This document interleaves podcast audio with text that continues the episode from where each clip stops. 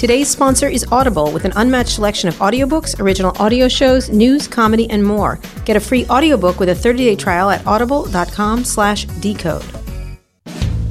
Recode Radio presents Recode Decode, hosted by Kara Swisher, powered by digital media. Hi, I'm Kara Swisher, executive editor of Recode. You may know me as the one person on Sandhill Road who is driving a Ford Fiesta instead of a Tesla, but in my spare time, I talk tech, and you're listening to Recode Decode, a podcast about tech and media's key players, big ideas, and how they're changing the world we live in. You can subscribe to Recode Decode at itunes.com slash recode decode, and while you're there, leave us a review. Today in the red chair is Sunil Rajaraman, the CEO of The Bold Italic. He's also co founder of content marketing firm Scripted.com. But if you work in tech, you probably know him best for his satirical This Is Your Life in Silicon Valley series of articles, which went viral on Medium earlier this year. Sunil, welcome to Recode Decode. Terrific to be here. Thanks Yeah. for having me. You know, I was so struck by your stories that I wanted to have you on to talk about them. We usually have venture capitalists and CEOs, but I think it's really nice to have creative people uh, very flattered that you decided. no to- problem. Um, so let's get right into what your pieces. You wrote three pieces about life in Silicon Valley, and they were glum as fuck. I don't know how else to put them, and they were actually quite accurate if you had that point of view, which I thought was interesting. So talk a little bit about them, and then we'll talk a little bit about your background in the next segment. Yeah, I mean, writing is a form of therapy for me in a way, Mm-hmm. um, and I think a lot of us in tech have feelings that are uh, that are this way Mm-hmm. about uh, about Silicon Valley and the rat race. And the pieces were actually the genesis of a text message conversation with two of my friends, Amol and You're Anu. Wow. And uh, and so we were uh, we were trading uh, Silicon Valley cliches, and it was on a Saturday afternoon, and, and later that night I wrote the piece in about forty five minutes, Wow. the first one. And what, what were the text messages about? You just were like tired of things, or were you just joking? We're, we're all tired. We, uh, we the three of us all have uh, young kids. Each of us have two And uh, startups. and startups. So you know, I was I was co-founder CEO of a startup, as as you know, and uh, and now I'm back in, te- in tech again. And Mm-hmm. we all feel these things, but don't often say it publicly. And that was why I wanted to write them. Right. So you were sending texts, and they were just about frustrations. So read. I want people to understand what I mean here. Read your read a section from the first one. Certainly. So uh, I'll start with the second paragraph. Your non-English speaking nanny shows up at 7:30 a.m. on the nose. You're paying her $24 an hour and entrusting her and Daniel the tiger with raising your child. You tell yourself that it's okay for now. When he's old enough, he'll someday be in the public school district in Palo Alto. You commit to being a better parent this weekend and spending more quality time with him as you browse through the latest headlines on Flipboard. You recently realized he may not be the next Mark Zuckerberg after all, but still, you send him to a music school even though he's only three. You swear he's a genius because he can say a few four syllable words and clap perfectly to the beat of Call Me Maybe. He's special. He's destined for greatness. And you'll make sure he achieves every ounce of it. After all, both of you are so smart and accomplished. You ask your nanny if she has any availability to watch your son this weekend. Bummer. You wish the California Academy of Sciences hadn't sold you on the annual pass 11 months ago. You figured you'd be going there every weekend, but only ended up going the one time. Not a break even proposition for you. Your Wi Fi enabled coffee maker downloads the perfect instructions on how to brew a cup of Blue Bottle, and you don't have to do anything. The Roomba purrs in the background while you continue to read from your smartphone. You see a few articles about Trump and how crazy he is. Somehow this comforts you. So this is pretty fucking glum, as I said. So talk about what what you were trying to get at here, because it is a lot of a lot of the words, the Roombas, the using the coffee machine, the kid in the special school, the music classes, the overwork, and then reliance on nannies. You know, a lot of people are in this grind in reality, and on some level, don't feel sorry for them. They're all making money or they're part of this thing. At the same time, it just feels like drudgery. I think just beneath the surface, this is what people feel, and uh, and I think a lot of the writing right now in the valley is not tapping into that that level Right. beneath the surface. It's pretty surface level, Right. And so I wanted to I wanted to hit a nerve, and in, in a way, I wanted people to read this and say, "This is me." Right, exactly. So, a lot, talk a little bit about what's been how the valley gets written about, and you run a content site about San Francisco too, which we'll talk about in a little bit. But talk about how the valley gets written about. I think it's uh, everybody's very image conscious, and everyone's afraid to to make waves and say what needs to be said. I think uh, you had as as one of your guests, who's a friend of mine, Antonio Garcia Martinez, who, who, who Chaos Monkeys. Great writer, He- too. He's he's kind of taken it beneath the surface Yeah, a little has. bit, but there's a fear of sharing your feelings, Mm-hmm. and uh, and for whatever reason, whether it you know people feel like it's not okay to talk about them or to be authentic, Right. uh, but there it's just fear, and I see fear in a lot of writing about the Silicon Valley. Meaning that it's cheerleadery or what? What what happens? Is it the tech press or is it the people that are trying to PR people putting it out? But it feels like a very like, come here, it will be perfect. Everything is great. You have all these juice shops and fantastic. You know what I mean? There's a there's a sort of, it's almost um, a spoof in some ways. It is. It's PR people. It's run by PR people, and you've seen this happen in sports too. My uh, my sister and brother in law are in the sports business, and, mm-hmm. and my, my brother in law is with WME, and and you know you see this with a lot with athletes where mm-hmm. they're so image conscious, and you know they're they're afraid to say, and the tech industry has adopted exactly that. Mm-hmm. Is just okay. I have to put up this public image all the time that says everything is okay, and guess what? that was what I thought I needed to to do to be a good CEO when I was CEO of Right. Scripted. Is hey, everything's okay. You have to put up this persona when in reality, the best way to approach life and these problems is just be authentic about it. Just be right. real. and own it. Absolutely.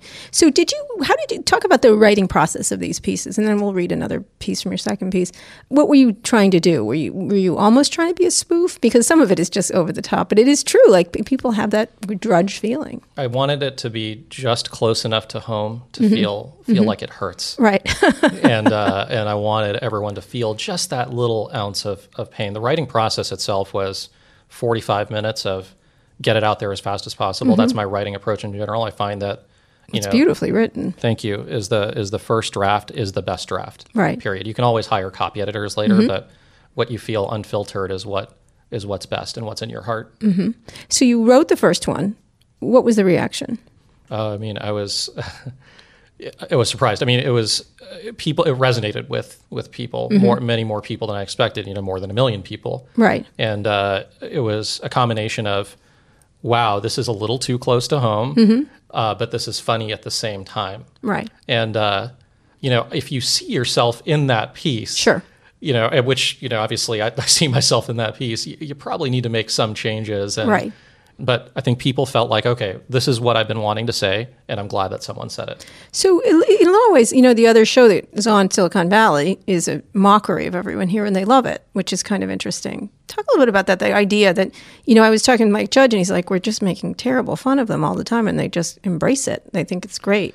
But some of it's just awful, just awful depictions of people about their personalities, and for some reason they think it's a joke, but it's actually quite accurate in some ways. Yeah, it's it is, and uh, you know, I I almost myself don't know how to react to it because it is if the piece appeals to you, you know, you feel sort of. I mean, it's it's sort of an odd place to be. Um, yeah, I mean, just like Silicon Valley, which I'm a huge fan of, it's in a strange way appear uh, you know appealing to ego, and uh, and I am so miserable. You have done a beautiful job copying this me. is me. yeah, yeah, and wow, and it's and it's now pop culture, right? Or it's that's not me, but I've heard of that, or something like that. Yeah, exactly. So it's uh, yeah. I mean, and, and the show has done a great job of that, obviously. And there were there were some things from the show that you know, for when I was a CEO, that I mean, I, I actually found it therape- Mm-hmm. therapeutic to watch. I hope that people get some you know therapeutic reaction out of it. From it. your pieces, yes. From your pieces. Talk to me when we talk about the first reaction. The first one came out, and then you decided to do more of them. Was it was it always designed that way, or did you? No, you know, I think the second one was a little forced, to be honest. The 3rd one was great. Um, I'm most proud of the third one.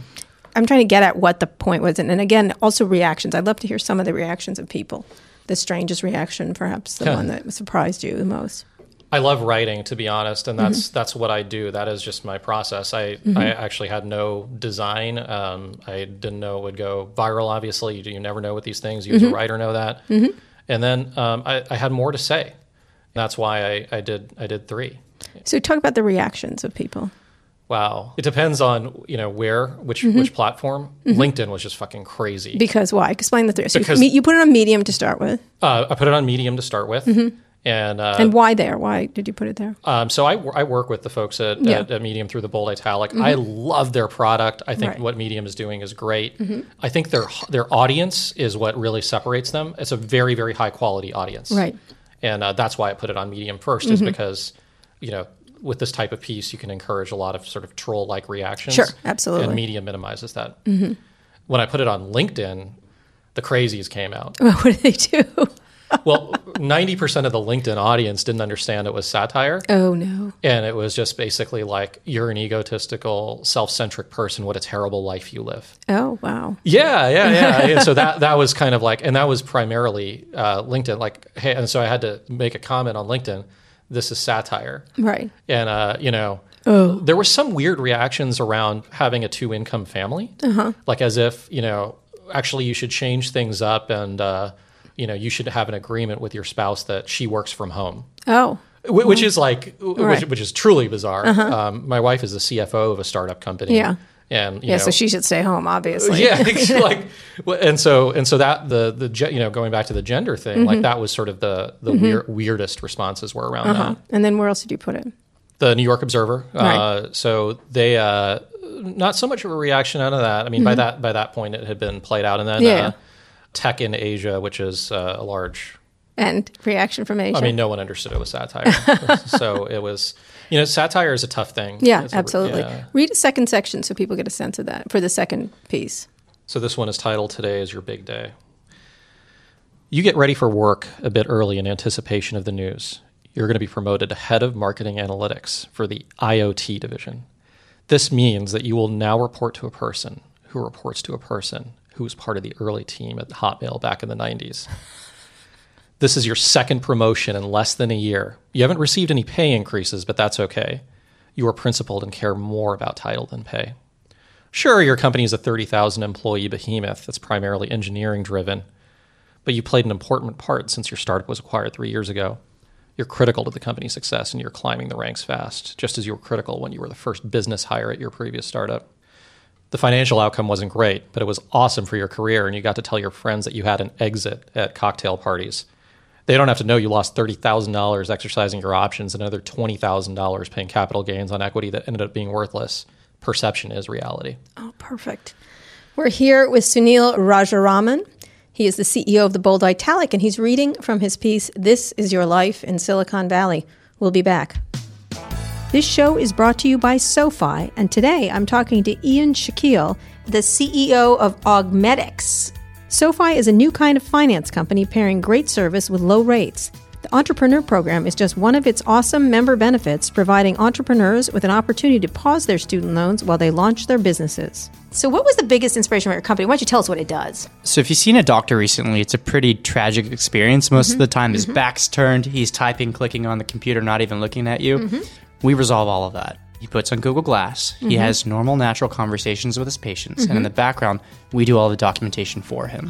We fill in all those forms and fields and drop downs, so he doesn't have to. So, how did student loans affect your decision? Like, you had a student loan problem. I did. I mean, so I was right out of Stanford, right out of business school, and Mm-hmm. Very like many, expensive. like many of my colleagues, you know, what do you do? I would love to get into a startup, Mm-hmm. do something entrepreneurial, but unlike many of my classmates, I actually did. So many of my classmates went back to their consulting jobs Right, or where they can make baking some money. jobs. Where they can make off some money and pay off some of their past debt. Mm-hmm. Um, you know, SoFi and their entrepreneur program really allowed me to forget about that for entrepreneurs, they actually allow you to defer, um, I think, over a year of payback of your student loans, which is really helpful for someone like myself.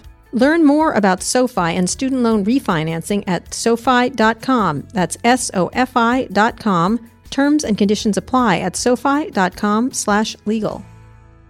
We're here with Sunil Rajaraman, the CEO of the Bold Italic. He's written a series of articles called This Is Your Life in Silicon Valley, which have gone viral. They're satirical, but they also hit home very hard for a lot of people and have been read all over the place. Again, we're still talking about this idea of Silicon Valley. And, and then your third piece, which I'm going to have you read from in a second. Your goals here to, are to sort of shed a light on Silicon Valley, not as people imagine it is, but as it is. How does that happen in Silicon Valley? Because then I want to talk about your running of Bold Italic and content sites, because how Silicon Valley is perceived is a lot to do with what's written about it and sort of the, the illusion that people make of it here and goes abroad and everybody wants to be here. Well, it happened to me, um, you know, first and foremost. So um, I grew up uh, around these parts. My, my dad was a startup guy. He was part of the early team at a company called Tymnet, which was really one of the first commercial applications of, of the internet. Right. And, you know, shout out to my dad. Um, but he, uh, you know, I got the startup bug from him. Right. And, uh, and then I pursued my own startup, Scripted. And, you know, I was right there in the peak of the hype cycle. I remember reading your stuff about people partying in Cyprus and Mm-hmm. Right. and Yeah. this Oh, and that's that right. back in 08. Except Uh, I was making fun of them. I was not thinking that was a good thing. and uh, and I was right right in that wave. Raised a Mm-hmm. seed round in 2011, raised a Series A, raised, raised a Series B. But at the end of the day, I, I I didn't feel authentic. I didn't feel Mm-hmm. Right. good inside. you know, what does it look like from outside? Just this fantastic place of constant innovation, or what's It looks like TechCrunch articles, how much money people must be making, and how the, you're not keeping up? the fancy life that they must be living. When in reality, most CEOs I know are actually like you know deeply depressed off, off, often. I know that feeling. Um, and why do you think that happens? What do you, what do you? Why is there no? You know, there's so many serious depictions of finance of Washington. You know, House of Cards. On oh my God, like they kill people. The presidential president kills people on a daily basis. Now that's a satire too in a lot of ways. But there's so many depictions of so many of these power centers that are pretty tough. And at the same time, some are funny and some are um, but none of them are quite as celebratory as the stuff that comes out of. There hasn't really been a book about Silicon Valley that's been or fiction, except maybe I, I intend on writing one. Um, yeah, by David the way. Eg- Dave Eggers. I'm thinking the Circles, which I don't think worked as well. Yeah, I haven't I haven't read anything that's sort of hard hitting and talks about the harsh reality. But you know, the the genesis of these pieces, I, I intend on writing one. Right. And you know, part of the process of of going from founder CEO to no longer being CEO, I wanted to. I mean, that was a traumatizing experience, Mm-hmm. and there are a few folks that really helped me through it. Uh, I don't know if you know James Currier, Stan Mm-hmm. Chudnovsky, uh, Chris Michael, um, who, who I work with. But these guys are really like investors that were supportive, you know, and helped me reconnect with that authentic side and help me find my voice again. Well, talk about what happens, what actually happens, because you you depict it in this satire, but again, it's so close to reality. What what is the reality from your perspective, from your experience? You're trying to be everything to everyone all the time. You're on Facebook, you're on Twitter, you're conscious of who who is thinking what at all times and you're trying to control the conversation. And you know, you want to be perceived positively everywhere you go. So you got to put out positive vibes all the time. all the time and you got to be nice to everyone. You got to Explain what scripted did. So, uh, well, it still still exists. I'm Mm-hmm. proud of the team. They're they're still going strong. It's a marketplace for businesses to hire writers for content marketing jobs. Mm-hmm. Uh, so, uh, you're a business. You can come in. You can hire a writer from the Midwest or wherever, all over all over the Mm-hmm. And country. wh- what what prompted you to do that? So before scripted, um, I started a, uh screenwriting software company. So it was like Google Docs for aspiring screenwriters. Mm-hmm. Right. And uh, So you also, besides doing a startup, wanted to go to Hollywood at the same time. Oh yeah. yeah. I mean, look, I was in LA at the time, and uh, I had a friend who was working on a collaborative writing platform, and another friend who was a struggling screenwriter, and it didn't seem fair that the struggling screenwriter couldn't make it because he had all the talent in the world. So I wanted to democratize Hollywood. Sure. that was the original idea. We built at the time one of the largest writer communities on the planet. It was eighty thousand writers back in two thousand eight, two thousand nine. Uh, but we couldn't figure out how to make a dollar from the Hollywood types Right. They don't like to pay down there. they don't like to pay. So eventually, we uh, we figured out that content marketing was the thing, and uh, and businesses started reaching out to us saying, "Hey, we, we heard you have that large writer community. Can we hire your writers Right. for content marketing Right, because they're all over the country and they're hard to get. So when you were starting it, they that was a pivot, right? that was you a pivot. I did the pivot. I did the pivot. Just so you know, people home at home listening, he pivoted. When you pivoted, what did you feel like? Because you originally had an idea you were excited about, correct? Yeah, yeah, I, I, I did, and and when uh, when the pivot came, I was actually I was excited because I felt like I'd finally found the business, Right. and uh, it felt like you know what I'm going to show these Hollywood types. This is a real this Screw is this is the business. This is it. yeah. I'm gonna- You know the the one person in Hollywood who really really supported me throughout uh, was actually the producer of House of Cards, a close personal friend of mine, Dana Brunetti Oh, sure, he's great. he's he's great and he's been like a personal mentor of mine through the years. I, I think the world of that guy. But he uh, he actually was so excited about the pivot himself. He you know he helped us think through that process. Um, but uh, um, it felt exhilarating that people were willing to pay for a service Right, that you were providing. that we were providing. And then so what did I do? I immediately felt pressure to grow top line, grow top line, grow, grow, grow as fast as possible. When, you know, by the time we got to, you know, 2000, late 2013, 2014, the business, you know, the culture wasn't supporting the, you know, the growth. Like I, you know, Meaning? was, you know, we, we were thinking about things like enterprise sales and, you know, and things that, you know, are, weren't as exciting to me Right. and didn't you know get me up in the morning and solving problems like that Mm-hmm. and that was when it started to become a little bit more tumultuous Right. And what was that like? Tell me about that. it felt like waking up every morning, I would feel some, you know, moderate level of anxiety. Oh no, I've got to, I've got to figure out go to market. We've got to keep our customers happy. We have this this customer paying us for a six figure contract, and uh, you become a slave to your large customers in many ways. Right. And but it's not what you got in in the first place. No, So a trap in a lot of ways. That's right. I, I really was excited by the early stages of the company and the and the early team. We were we were so close and, and everything like that, and that was when it felt fun and exciting. It's like an accelerated way of growing old. In a lot of ways, you're like, oh, right. wait a minute. And that's wait what it felt minute. like. That's what. It So what like. happened then? So in late 2014, after we raised our, our Series B, uh, you know, we mutually decided that I wasn't the best person to, to Mm-hmm. I like that to, term. to run the run the company. What did you do? Did you throw something or something?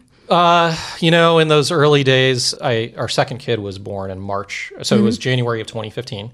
But in uh, in March of 2015, uh, our our second daughter was born, and so I kept myself distracted with a lot of uh, a lot of kid stuff. But also the the bold italic came along then, Right. and so that was really my passion project, and I found I felt like I found it again, and and it gave me the opportunity to work with with Chris Sonia Senkett, who is awesome, and uh, and a lot of other people that I liked and respected from from scripted, Rick Marini, who I think So read a section from the third piece. you quit your day job last week. The time was right to drop everything and pursue your passion. You aren't meant to work for someone else. You're too smart. The time is right for you to start a company. You floundered at a 500 person company for two years. They promoted you twice. You were a senior manager of product management when you left. You were critical to the company's success. No one knew what they were doing but you. You had to do everything. How will they succeed without me? You wondered. They backfilled the position in a week. You're taking a huge risk. You're going to have to make ends meet somehow. What if I fail? You think to yourself. You're not going to fail. You're a winner. You've got great educational credentials. If other people far stupider than you can do this, then you can do it yourself. You're going to make it even if you have to cut costs. Your spouse makes $250,000 a year at Google. You spent your evenings wisely. You learned how to write some code using Udemy, Coursera, and an in person class at General Assembly. You're ready. You're an entrepreneur. You've put in the work. You found a technical co founder on founder dating. He works at Yahoo full time, but works for quote unquote sweat equity on the side. Hashtag side hustle. He's Indian. Indian people get technology. This piece. I think they're great. It's so nice to have someone tell the truth, honestly. We're here with Sunil Rajaraman. He's the CEO of The Bold Italic. He's also written a series of satirical pieces under the title This Is Your Life, Silicon Valley. And it's the first time I've read something that sounds very true. We'll be back in a second. Today's show is brought to you by Audible, which has an unmatched selection of audiobooks, original audio shows, news, comedy, and more. And you can listen to all of that wherever you are thanks to Audible's free apps for iOS, Android, and Amazon devices. It's not a streaming or rental service. With Audible, you own your own books. Sunil, what book should I read next? Brightness Falls by Jay McInerney. Oh, good choice. Wait, where did that come from? I mean, all of my writing is inspired by McInerney, Bret Yeah. Easton Ellis, and Tom Robbins. Yeah, I can see extent. that. Yeah, Tom Robbins More. Yeah, that's interesting. That that's the one that people don't pick of his, which is interesting. But that was a very good book. Wow, I remember reading his first book about taking drugs in New York, essentially in the '80s, and it was really quite something to read at the time. When you become an Audible member, you get a free book every month, plus a 30% discount on all regularly priced audiobooks. Audible is offering our listeners a free audiobook of your choice and a free 30-day trial membership. Just go to audible.com slash decode, download a title free, and start listening. It's that easy. Go to audible.com slash D-E-C-O-D-E. That's audible.com slash decode and get started today. We're here talking to Sunil Rajaraman, the CEO of The Bold Italic. He's also the author of a series of satirical articles called This Is Your Life, Silicon Valley, a pretty glum but truthful look at what it's like to be in the middle management of tech companies. We've been talking about what that's like and how the startup game is not quite as bright and shiny as they make it out to be. But here we are. Uh, Now, you now are the CEO of the Bold Italic, which is a content company. So, talk a bit about what you're trying to do there. And, and are you trying? You're depicting San Francisco at the Bold Italic, and it was started. Explain how it was started. So it was started by Gannett Publishing back in uh, 2009, I believe, um, and it was their foray into local media. Right. And so Everybody had one of those. Everybody had one Yeah. of those. You know, Microsoft had one called Sidewalk. You don't remember it? I I'm 109 years old, so I can tell you that. Sidewalk. Yeah, I know. That's how they went. They went sidewalk. I, I love the name. yeah, local. It, it just inspires local. Yeah, I know. Um, AOL had one. Everybody had one. Anyway, And so, um, you know, they worked with IDEO and they worked with Pivotal Labs to build a new age CMS and and all sorts of stuff. And you know, over the years, they put a, a lot of money into it and abruptly decided to shut it down in 2015. They shut it down. They fired all the staff, and you know, like everybody who who saw the news, it was it was just a, a thing through my Facebook stream. Oh, the Bold Italic is shutting down. Right. Good- goodbye. Right. And uh, I managed to get in touch with someone from corporate development. Why? What did, what did you say? I liked it, or Well, at the time, I was, you know, I was an EIR at Foundation Capital, trying to think about what was next, and you know, post. Mm-hmm. so that's because that's the place you go when you leave. That was right. I did the recovery at, at Foundation. Uh, a shout out to Ashu Garg, who was awesome to me and helped me recover uh, from the the traumatic experiences there. Um, so you know, I saw that they were shutting down. I thought, okay, well, hey, maybe maybe this is a project I could take on. Mm-hmm. And yeah, I managed to get in touch with somebody, and they said, okay, well, we're going to just pull the plug on this in you know six weeks, something like that. But you know, if you if you wanted to put a bid on it, you know, we, we would consider selling you the the CMS Right. and the content assets. And Right. and you know, this is where I worked with Chris Michael and, and Sonia Sonia Senkit, and we decided, okay, you know, there's there's some value here. Let's Right. let's, let's what was the bid on value you saw? A library of 20,000 articles and really what the what the old staff had done very skillfully is built a very solid brand the visual assets of the bold Mm-hmm. Yeah, italic absolutely. Mm-hmm. beautiful um, and so you know we, we put a bid on it not expecting it to get accepted but Right. it did Yeah, there probably wasn't another one. Lots of things shut down. Remember, was it iVillage? There's a whole bunch of stuff that just shuts down. and so you know worked it as a as a passion project most of last year and my goal out of it is to it's just a labor of love. It gives me an outlet for my writing for other people who are writers who who want to get their voices out there. And actually you know i have a day job. I run uh, i run marketing at a late stage startup right Oh, now. one of Chamath's startups and jason green from emergence called replicon. That's my day job. Then at night i run the bold italic and i also write a column for inc Right. So, what is your goal there to do with the bold italic? Because it was iconic. It was one of those. There's several like that that sort of opened and then closed really quickly. But that one hit hard with people. That one hit hard, and uh, my my goal is to. I think it's an important part of the San Francisco journalism community. It Mm-hmm. gives people a place to write about things where it's not safe to write about it on like the Examiner or whatever. And my goal right now is to is to keep it alive and keep it as a platform for writers that they can rely on forever. And do you have an editorial staff, or what's the? Got an editor in chief, Keith Spencer, who's awesome, and uh, work with another three people who are also sort of doing it as a labor of love. So, talking about the content business right now. You know, I'm interested in. it. A lot of people are. How do you look at the content business right now? It's in a tough spot. Yeah. it's so in a really tough spot. explain that. Oh wow! Um, so it's it's just difficult. No one's cracked the revenue model, right? And so it's at least Uh, from what I've seen, the cost that you invest in great content is you know it's very expensive and very time consuming. There's no way to make make it on the other on the other side on the revenue side, Right. Yeah, or like it's very very difficult now. Vox, others have figured it out through economies of scale, but for local publishers, it's almost literally impossible. You cannot attract national advertisers, Mm-hmm. Right. And that's where the money is. Is there anything to do when you're, you know, people talk about this. They've been trying. There's all there were like at least ten content-oriented startups, small ones that failed last year. Either they assembled stuff, or they pointed at stuff, or they created stuff. But it's it always remains rather small, or else it doesn't remain at all. So either run it as a lifestyle business like I do, you know, keeping it alive, Mm-hmm. keep costs low. Run it as a subscription business where people sort of value, um, Mm-hmm. you know, the content so much that they want to want to pay for it, or you know, do something in between, which is something I'm starting starting to see more of, which is selling subscription ad packages. Mm-hmm. So okay, you can get local advertisers, but just sell them on like longer deals, Right. three or six month deals, and I, and we've we've had some success doing that, and that's why we're able to stay alive. So when you're thinking of doing this, now you're obviously doing lots of content. You're creating content yourself, writing these beautiful pieces. You're running on the side a passion project, doing this.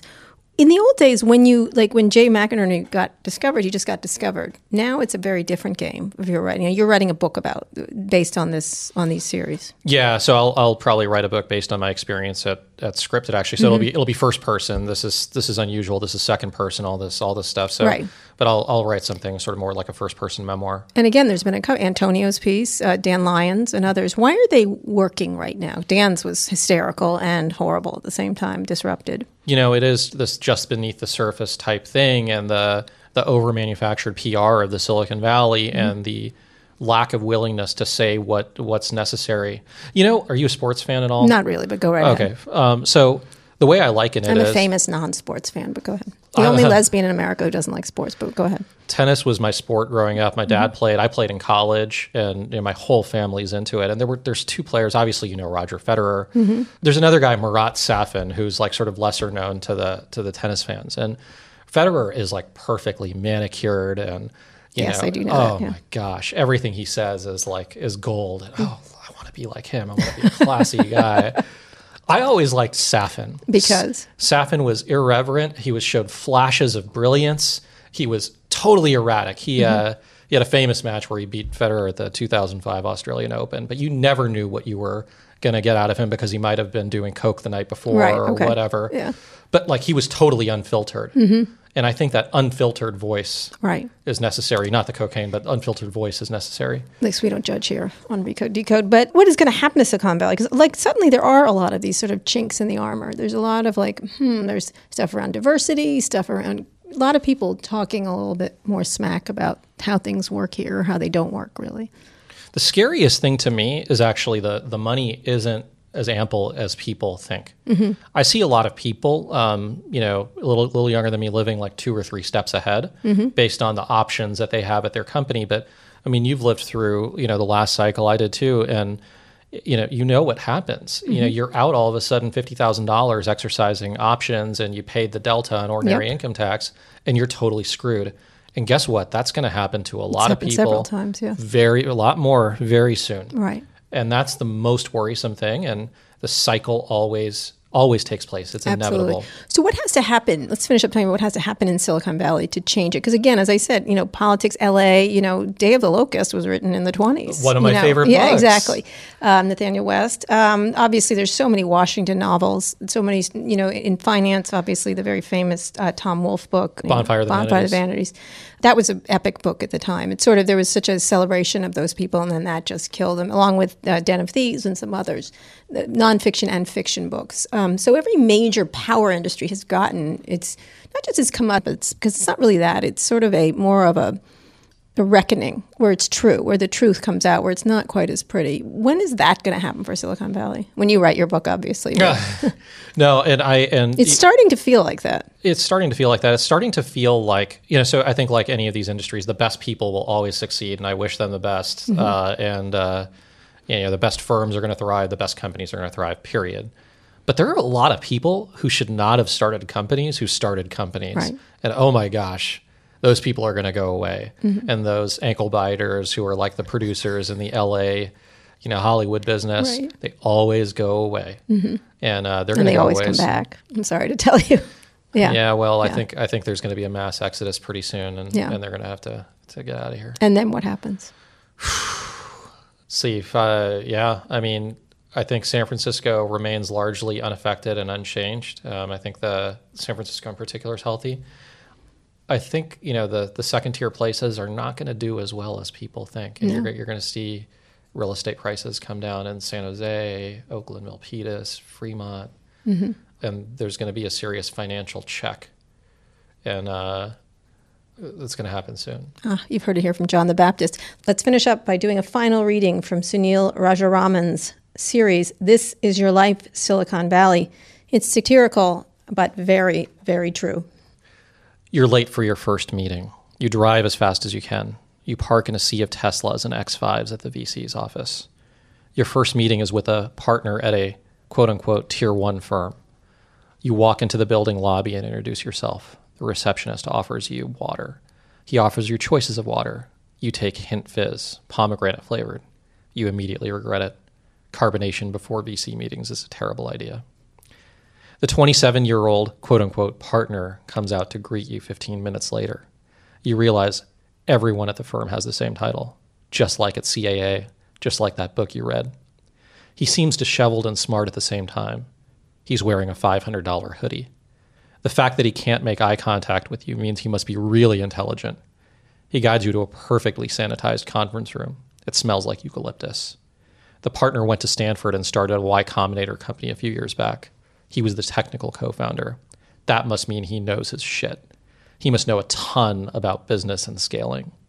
His company failed three months post launch. You do brief intros. His takes 15 minutes.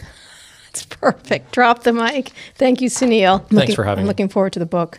If you enjoyed the interview as much as I did, be sure to subscribe to the show. Be the first to listen to future episodes or catch up on previous episodes, including some really fantastic interviews I've done with investor Marc Andreessen, former Twitter CEO Dick Costolo, and Deeds Not Words founder Wendy Davis, just to name a few. All of those interviews and more are at recode.net slash decode.